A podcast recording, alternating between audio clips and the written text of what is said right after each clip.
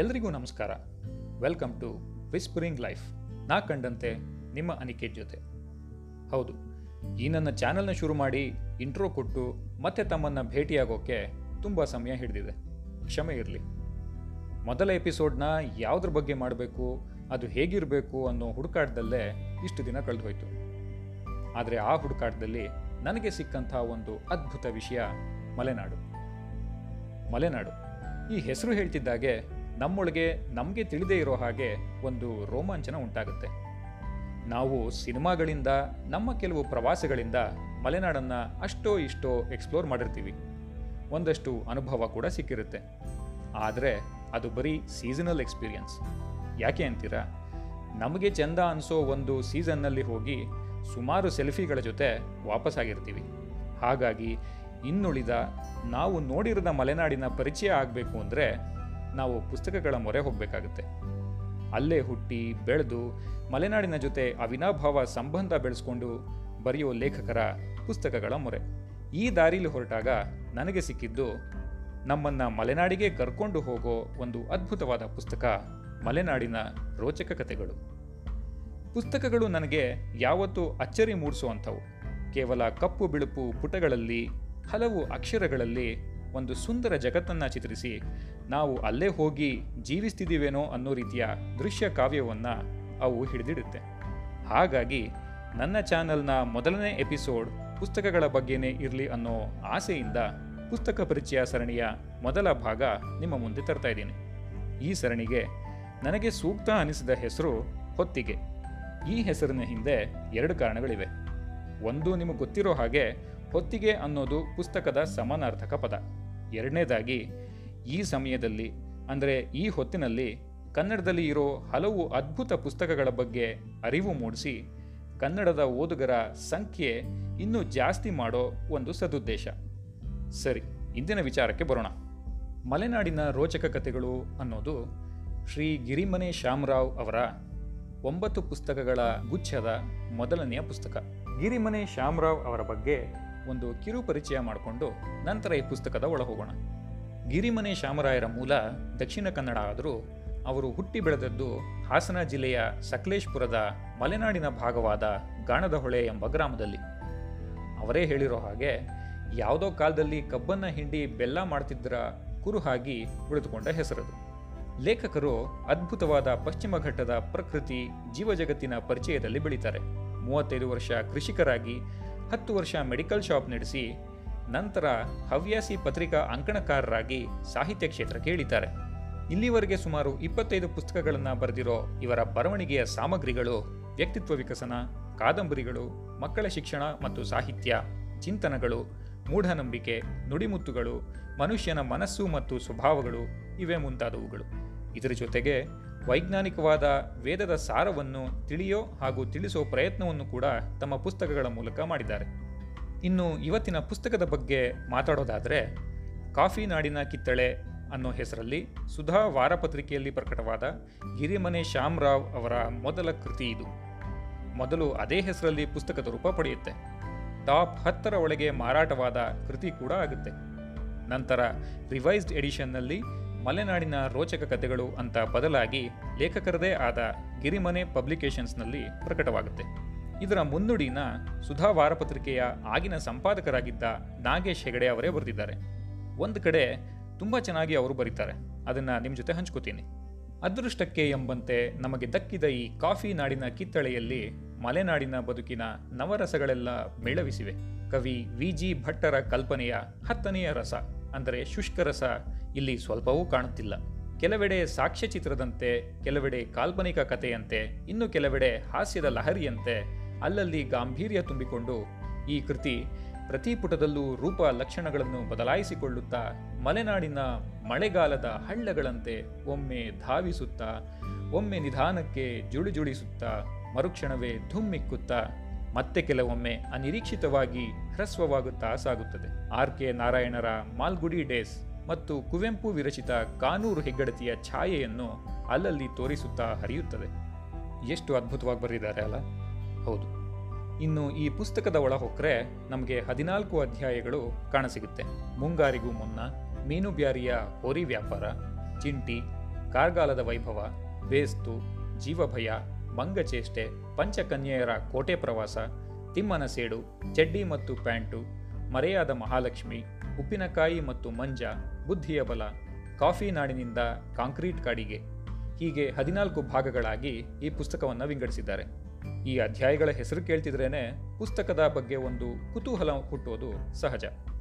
ಸ್ವಾಭಾವಿಕವಾಗಿ ಮಲೆನಾಡು ಅಂದರೆ ಧೋ ಎಂದು ಸುರಿಯೋ ಮಳೆ, ಹಸಿರನ್ನೇ ಹೊದ್ದು ನಿಂತಹ ಬೆಟ್ಟದ ಸಾಲುಗಳು, ನದಿಗಳು ಜಲಪಾತಗಳು, ಸೂರ್ಯೋದಯ, ಸೂರ್ಯಾಸ್ತಗಳು, ಇವುಗಳ ಬಗ್ಗೆನೇ ಹೆಚ್ಚು ಕೇಳಿರೋ ನಮಗೆ ಗಿರಿಮನೆ ಶ್ಯಾಮರಾಯರು ಚಳಿಗಾಲದ ಮಲೆನಾಡಿನ ತೋಟ ಗದ್ದೆಗಳ ಕೃಷಿಕರ ಅವರ ದೈನಂದಿನ ಜೀವನದ ಪರಿಚಯನ ಮಾಡಿಕೊಡ್ತಾರೆ.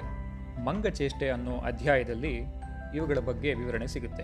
ಅದನ್ನ ಅವರ ಬರವಣಿಗೆಯಲ್ಲೇ ಓದೋ ಮಜಾನೇ ಬೇರೆ.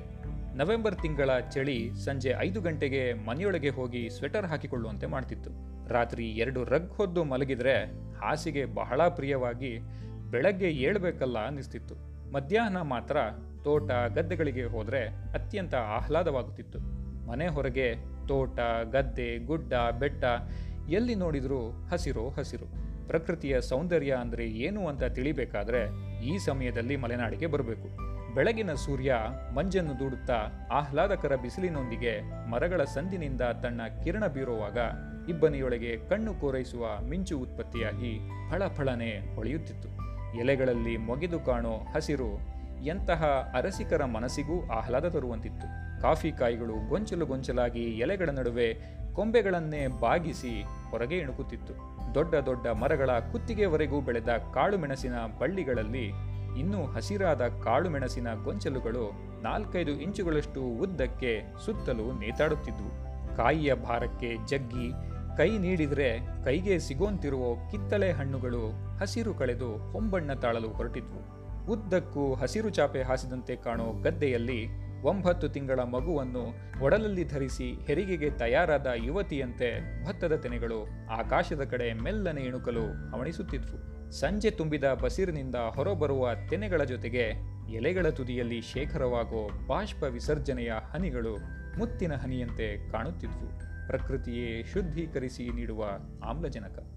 ಹಸಿರು ಸ್ವರ್ಗ ಎಂದರೆ ಇದೇ ತಾನೆ. ಎಂತಹ ಸುಂದರ ವಿವರಣೆ. ಇನ್ನು ಚಿಂಟಿ ಅನ್ನೋ ಒಂದು ಅಧ್ಯಾಯದಲ್ಲಿ ಲೇಖಕರು ತಮ್ಮ ಚಿಕ್ಕಮ್ಮನ ಮಗಳು ಚಿನ್ಮಯಿ ಬಗ್ಗೆ ಬರೀತಾರೆ. ಆಕೆ ತುಂಬ ಚೂಟಿಯಾಗಿದ್ದರಿಂದ ಲೇಖಕರು ಅವಳನ್ನ ಚಿಂಟಿ ಅಂತಾನೆ ಕರಿತಿದ್ರಂತೆ. ಆಕೆಯನ್ನ ಲೇಖಕರು ಗೋಳು ಹುಯ್ಕೊಳ್ಳೋದು, ಅವಳ ಮುಗ್ಧತೆ, ಪ್ರಾಮಾಣಿಕತೆ ಇವುಗಳ ಬಗ್ಗೆ ಎಲ್ಲ ಬರೀತಾರೆ. ಆ ಅಧ್ಯಾಯನ ಓದ್ತಾ ಓದ್ತಾ ನಾವು ಕೂಡ ಒಮ್ಮೆ ನಮ್ಮ ಬಾಲ್ಯವನ್ನು ನೆನೆಸ್ಕೊಂಡ್ರೆ ಆಶ್ಚರ್ಯಪಡಬೇಕಿಲ್ಲ. ಹಾಗೆ ಅದೇ ಅಧ್ಯಾಯದಲ್ಲಿ ಹಲಸು ಮತ್ತು ಮಲೆನಾಡಿನ ಸಂಬಂಧದ ಬಗ್ಗೆ ಕೂಡ ವಿವರಿಸ್ತಾರೆ. ಇದನ್ನ ಲೇಖಕರ ಪದಗಳಲ್ಲೇ ಕೇಳಿದ ಮೇಲೂ ನಿಮ್ಮ ಬಾಯಲ್ಲಿ ನೀರೂರ್ದಿದ್ರೆ ಹೇಳಿ. ಮಲೆನಾಡಿಗೂ ಹಲಸಿನ ಹಣ್ಣಿಗೂ ಹತ್ತಿರದ ನಂಟು. ಬಯಲು ಸೀಮೆಯಲ್ಲಿ ಗಟ್ಟಿ ತೊಳೆ ಇರೋ ಹಲಸಿನ ಹಣ್ಣುಗಳು ಮಾತ್ರ ಬೆಳೆದರೆ ಇಲ್ಲಿ ಬಿಳುವ ಎಂಬ ಇನ್ನೊಂದು ಜಾತಿಯ ಹಣ್ಣುಗಳು ಬೆಳೀತವೆ. ಮರದ ಬುಡದಿಂದ ತುದಿವರೆಗೆ ಗೆಜ್ಜೆ ಕಟ್ಟಿದಂತೆ ಕಾಯಿ ಬಿಡೋ ಇದರ ಚಿಕ್ಕ ಕಾಯಿಗಳನ್ನು ಸಿಪ್ಪೆ ತೆಗೆದು ಬೇಯಿಸಿ ಪುಡಿ ಮಾಡಿ, ಅದಕ್ಕೆ ಕೊಬ್ಬರಿ ಎಣ್ಣೆಯ ಒಗ್ಗರಣೆ ಹಾಕಿ ಪಲ್ಯ ಮಾಡಿದರೆ ಎರಡು ತುತ್ತು ಅನ್ನ ಹೆಚ್ಚಿಗೆ ಸೇರುತ್ತೆ. ಬೆಳೆದ ತೊಳೆಗಳನ್ನು ತೆಳ್ಳಗೆ ಸಿಗಿದು ಚಿಪ್ಸ್ ಮಾಡಿದರೆ ಮಳೆಗಾಲದಲ್ಲಿ ಕಾಫಿ ತೋಟ ಗದ್ದೆಗಳಿಗೆ ಹೋಗಿ ಬಂದ ನಂತರ ಕಾಫಿಯ ಜೊತೆ ಕುರುಕುಲು ಅತ್ಯಂತ ರುಚಿಕರ. ಹಣ್ಣಿನಲ್ಲಿ ಪಾಯಸ, ಕಡುಬು, ಕಜ್ಜಾಯ ಇತ್ಯಾದಿಗಳನ್ನು ಮಾಡಬಹುದಾದರೆ ಅವುಗಳ ತ್ಯಾಜ್ಯ ಒಳ್ಳೆಯ ಪಶು ಆಹಾರ. ಅದರ ವಾಸನೆಗೆ ದನಗಳು ಎಲ್ಲಿದ್ರೂ ಹುಡುಕೊಂಡು ಬರ್ತವೆ. ಈ ದನಗಳ ಹಾವಳಿಗೆ ಹೆದರಿ ಕೆಲವರು ಮೊದಲೇ ಕಾಯಿಗಳನ್ನ ಕಡಿಸಿ ಹಾಕಿಸೋದು ಇದೆ. ಹೋಲಿ ದನಗಳನ್ನ ಹಿಡಿಯಲು ಇದು ಅತ್ಯಂತ ಸಹಕಾರಿ. ಇದರ ವಾಸನೆಗೆ ದನಗಳು ಮೂಗನ್ನ ಮುಂದೆ ಮಾಡಿಕೊಂಡೇ ಬಂದು ಮೈಮರೆತು ತಿನ್ನುವಾಗ ಸುಲಭವಾಗಿ ಅವುಗಳನ್ನ ಹಿಡಿದು ದೊಡ್ಡಿಗೆ ತಳ್ಳಿಬಿಡ್ತಾರೆ. ಜೂನ್, ಜುಲೈ ತಿಂಗಳಲ್ಲಿ ಹಣ್ಣಾಗೋ ಈ ಹಲಸು ಬಡ ಹಳ್ಳಿ ಜನಗಳಿಗೆ ಬಹುಪಯೋಗಿ. ಕೂಲಿ ಜನಗಳಿಗೆ ಆಪತ್ತಿನಲ್ಲಿ ಒಂದು ಹೊತ್ತಿನ ಆಹಾರ. ಇದರ ಹಣ್ಣಿನ ರಸ ತೆಗೆದು ಹುರಿದ ಅಕ್ಕಿ ತರಿ, ಸ್ವಲ್ಪ ಕಾಯಿ ತುರಿ, ಬೆಲ್ಲ ಸೇರಿಸಿ ಬಾಡಿಸಿದ ಬಾಳೆ ಎಲೆಯಲ್ಲಿ ಮಡಿಸಿ ಹಬೇಲಿ ಬೇಯಿಸಿ ಕಡುಬು ಮಾಡಿದರೆ ಹಲಸಿನ ಹಣ್ಣು ವಾಯು ಅಂತ ದೂರ ಇರೋರು ಕೂಡ ಇನ್ನೊಂದು ತಿಂದರೆ ಏನೂ ಆಗೋದಿಲ್ಲ ಎಂದು ಐದಾರು ಹೊಟ್ಟೆಗಳಿಸಿಬಿಡ್ತಾರೆ ಮನೆಯಲ್ಲಿ ಅದನ್ನು ಯಾವ ಮೂಲೆಯಲ್ಲಿಟ್ಟರೂ ಘಮ ಘಮ ಎನ್ನುತ್ತಾ ನಾನು ಇಲ್ಲೇ ಇದ್ದೇನೆ ಎಂದು ಸಾರಿ ಬಿಡುತ್ತೆ ನನಗಂತೂ ಕೇಳಿನೇ ರುಚಿ ನೋಡೋ ಆಸೆ ಆಗ್ತಿದೆ. ನಿಮಗೆ? ಮತ್ತೆ ನಾನು ಆಗಲೇ ಹೇಳಿದ ಹಾಗೆ ವಿ ಆರ್ ಸೀಸನಲ್ ಎಕ್ಸ್ಪ್ಲೋರರ್ಸ್ ಅದರ ಬಗ್ಗೆ ಲೇಖಕರು ಹೀಗೆ ಬರೀತಾರೆ. ಬಯಲು ಸೀಮೆಯ ಒಣಭೂಮಿಯಿಂದ ಸುಡು ಬೇಸಿಗೆಯಲ್ಲಿ ಇಲ್ಲಿಗೆ ಬಂದವರು ಇಲ್ಲಿನ ಪ್ರಕೃತಿ ಸೌಂದರ್ಯಕ್ಕೆ ಮರಳಾಗಿ, ಆಹಾ, ಎಂಥ ಸುಂದರ ಜಾಗ! ಎಷ್ಟು ಶುದ್ಧ ಗಾಳಿ! ಪೇಟೆಯಲ್ಲಿರೋದೆಲ್ಲ ಬರೀ ವಿಷಗಾಳಿ! ಇಲ್ಲೇ ವಾಸ ಮಾಡೋ ಹಾಗಿದ್ರೆ? ಎಂದು ಉದ್ಗರಿಸಿ ಖುಷಿ ಪಟ್ಟರು ಮಳೆಗಾಲದಲ್ಲಿ ಬಂದಾಗ ಮಾತ್ರ ಜಿಗಣೆ ಕಚ್ಚಿಸ್ಕೊಂಡು ಸದ್ದಿಲ್ದೆ ಬೆಳಗಾಗೋದ್ರೊಳಗೆ ಜಾಗ ಖಾಲಿ ಮಾಡಿಬಿಡ್ತಾರೆ. ಮತ್ತೆಂದು ಆ ಸಮಯದಲ್ಲಿ ಇತ್ತ ಸುಳಿಯೋ ಸಾಹಸ ಮಾಡೋದಿಲ್ಲ. ಹಾಗಾಗಿ ಮಳೆಗಾಲದಲ್ಲಿ ಯಾರಾದರೂ ನಮ್ಮ ಮನೆಗೆ ಬಂದರೆ ಅದು ನಮಗೂ ವಿಶೇಷವೇ. ಎಷ್ಟು ಸತ್ಯ ಅಲ್ವಾ? ಮಲೆನಾಡಿನ ಜೀವನದ ಬಗ್ಗೆ ಇಷ್ಟು ಸುಂದರವಾಗಿ ಒಂದು ಚಿತ್ರಣವನ್ನು ಕಟ್ಟಿಕೊಡೋ ಗಿರಿಮನೆ ಶ್ಯಾಮರಾಯರು ಕೊನೆಯಲ್ಲಿ ಇಷ್ಟು ಹತ್ತಿರ ಆಗಿರೋ ಮಲೆನಾಡಿನಿಂದ ಜನ ಪಟ್ಟಣಗಳಿಗೆ ಯಾಕೆ ವಲಸೆ ಹೋಗ್ತಾರೆ ಅನ್ನೋದನ್ನ ತಮ್ಮ ಅನುಭವಗಳ ತಳಹದಿಯ ಮೇಲೆ ಸೂಕ್ಷ್ಮವಾಗಿ ತಿಳಿಸ್ತಾರೆ. ಆ ರೀತಿಯ ಒಂದು ಯೋಚನೆ ಲೇಖಕರ ಮನಸ್ಸಿಗೂ ಕೂಡ ಬಂದು ಹೋಗಿರುತ್ತೆ. ಆಗ ಅವರಲ್ಲಿ ಕಾಣೋ ಆ ನೋವಿನ ಎಳೆ ನಮ್ಮನ್ನೂ ಸಹ ಕಾಡಿದ್ರೆ ಅಚ್ಚರಿ ಪಡಬೇಕಿಲ್ಲ. ಕ್ಷಮಿಸಿ, ಈ ಪುಸ್ತಕ ಕೈಗೆ ತಗೊಂಡ್ರೆ ಹೀಗೆ ಒಂದೊಂದೇ ವಿಷಯಗಳ ಬಗ್ಗೆ ಮಾತಾಡ್ತಾನೇ ಇರೋಷ್ಟು ಸುಂದರವಾಗಿದೆ. ಸಮಯದ ಅಭಾವ ಮತ್ತು ನೀವೇ ಪುಸ್ತಕ ಓದಿ ಪಡೆಯೋ ಅನುಭವ. ಇವೆರಡು ರೀಸನ್ಸ್ಗಾಗಿ ಈ ಪುಸ್ತಕ ಪರಿಚಯದ ಎಪಿಸೋಡ್ನ ಇಲ್ಲಿಗೆ ಸಾಕು ಮಾಡೋಣ. ಇನ್ನೊಂದು ವಿಷಯ. ನಾನು ಮಲೆನಾಡಿನ ಬಗ್ಗೆ ಓದಿದ ಪುಸ್ತಕಗಳೆಲ್ಲವೂ ಆಲ್ಮೋಸ್ಟ್ ಕುವೆಂಪು ಅಥವಾ ತೇಜಸ್ವಿ ಇವರದೇ ಆಗಿರ್ತಿತ್ತು. ಇದೇ ಮೊದಲನೇ ಬಾರಿಗೆ ಮಲೆನಾಡಿನ ಬಗ್ಗೆ ಬೇರೆ ಲೇಖಕರ ಕೃತಿ ಓದ್ದೆ. ಮತ್ತು ಆ ಇಬ್ಬರು ಮಹಾನ್ ಲೇಖಕರ ಛಾಯೆ ಎಲ್ಲೂ ಬರ್ದಲೇ ಇರೋ ಹಾಗೆ ಮಲೆನಾಡಿನ ರೋಚಕ ಚಿತ್ರಣವನ್ನು ಗಿರಿಮನೆ ಶಾಮರಾಯರು ನಮ್ಮ ಮುಂದೆ ತೆರೆದಿಡ್ತಾರೆ. ಮಲೆನಾಡಿನ ಚೆಲುವು, ಒಲವು, ಅಲ್ಲಿನ ಜನಗಳ ಕಷ್ಟ, ಸಂಘರ್ಷ, ಪ್ರಾಣಿ ಪಕ್ಷಿಗಳ, ಕೃಷಿಕರ ಹೀಗೆ ಅನೇಕ ವಿಶೇಷ ಮಜಲುಗಳನ್ನು ಪರಿಚಯಿಸ್ತಾ ಓದುಗರನ್ನ ಕೊನೆಯ ತನಕ ಹಿಡಿದಿಟ್ಕೊಳ್ತಾರೆ. ನಾನಂತೂ ಪುಸ್ತಕ ಓದಿ ತುಂಬಾ ಎಂಜಾಯ್ ಮಾಡಿದೆ. ಹಾಗೆ ಪುಸ್ತಕ ಪರಿಚಯ ಕೊಡ್ತಾನೂ ಖುಷಿಪಟ್ಟೆ. ಮತ್ತೆ ತಡ ಯಾಕೆ? ಮೈ ಲ್ಯಾಂಗ್ ಬುಕ್ಸ್ ಅನ್ನೋ ವೆಬ್ಸೈಟ್ ಅಥವಾ ಆ್ಯಪ್ನಲ್ಲಿ ಪುಸ್ತಕ ಲಭ್ಯವಿದೆ. ಹಾಗೆ ಗಿರಿಮನೆ ಪ್ರಕಾಶನವನ್ನು ಕೂಡ ಸಂಪರ್ಕಿಸ್ಬೋದು ಅನ್ಕೋತೀನಿ. ಈ ಎರಡೂ ವೆಬ್ ಲಿಂಕ್ಸ್ನ ಡಿಸ್ಕ್ರಿಪ್ಷನ್ನಲ್ಲಿ ಕೊಟ್ಟಿರ್ತೀನಿ. ಆರ್ಡರ್ ಮಾಡಿ, ಪುಸ್ತಕ ಓದಿ, ನಿಮ್ಮ ಅನುಭವಗಳನ್ನು ನನ್ನ ಜೊತೆ ಹಂಚ್ಕೊಳ್ಳಿ. ಹಾಗೆ ನನಗೆ ಈ ಪುಸ್ತಕನ ಎರವಲು ಕೊಟ್ಟಂತಹ ನನ್ನ ಗೆಳೆಯ ವರುಣ್ ಎಂ ಸಿಗೆ ಥ್ಯಾಂಕ್ಸ್. ಮತ್ತು ಇಂತಹ ಅನೇಕ ಪುಸ್ತಕಗಳ ಮೂಲಕ ಕನ್ನಡದ ಓದುಗರಿಗೆ ಅದ್ಭುತ ಕೊಡುಗೆ ನೀಡಿರುವ ಗಿರಿಮನೆ ಶ್ಯಾಮರಾಯರಿಗೆ ಎಲ್ಲ ಕನ್ನಡಿಗರ ಪರವಾಗಿ ಹೃತ್ಪೂರ್ವಕ ಧನ್ಯವಾದಗಳು. ಕೊನೆಯದಾಗಿ ನಿಮ್ಮೆಲ್ಲರಿಗೂ ಅಂದರೆ ಕೇಳುಗರಿಗೆ ಒಂದು ದೊಡ್ಡ ಥ್ಯಾಂಕ್ಸ್. ನಿಮ್ಮ ಸಮಯಕ್ಕೆ, ಪ್ರೋತ್ಸಾಹಕ್ಕೆ ಹಾಗೂ ನಿಮ್ಮ ಅಭಿಪ್ರಾಯಗಳಿಗೆ. ಈ ಪುಸ್ತಕ ಪರಿಚಯ ಸರಣಿ ಹೊತ್ತಿಗೆಯ ಮೊದಲ ಪ್ರಯತ್ನ ಹೇಗನ್ನಿಸ್ತು ಅಂತ ದಯಮಾಡಿ ತಿಳಿಸಿ. ನಿಮ್ಮ ಪ್ರತಿಕ್ರಿಯೆಗಳಿಗೆ ನಾ ಕಾಯ್ತಾ ಇರ್ತೀನಿ.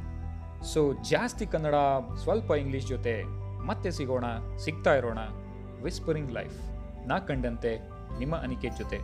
ಎಲ್ರಿಗೂ ನಮಸ್ಕಾರ.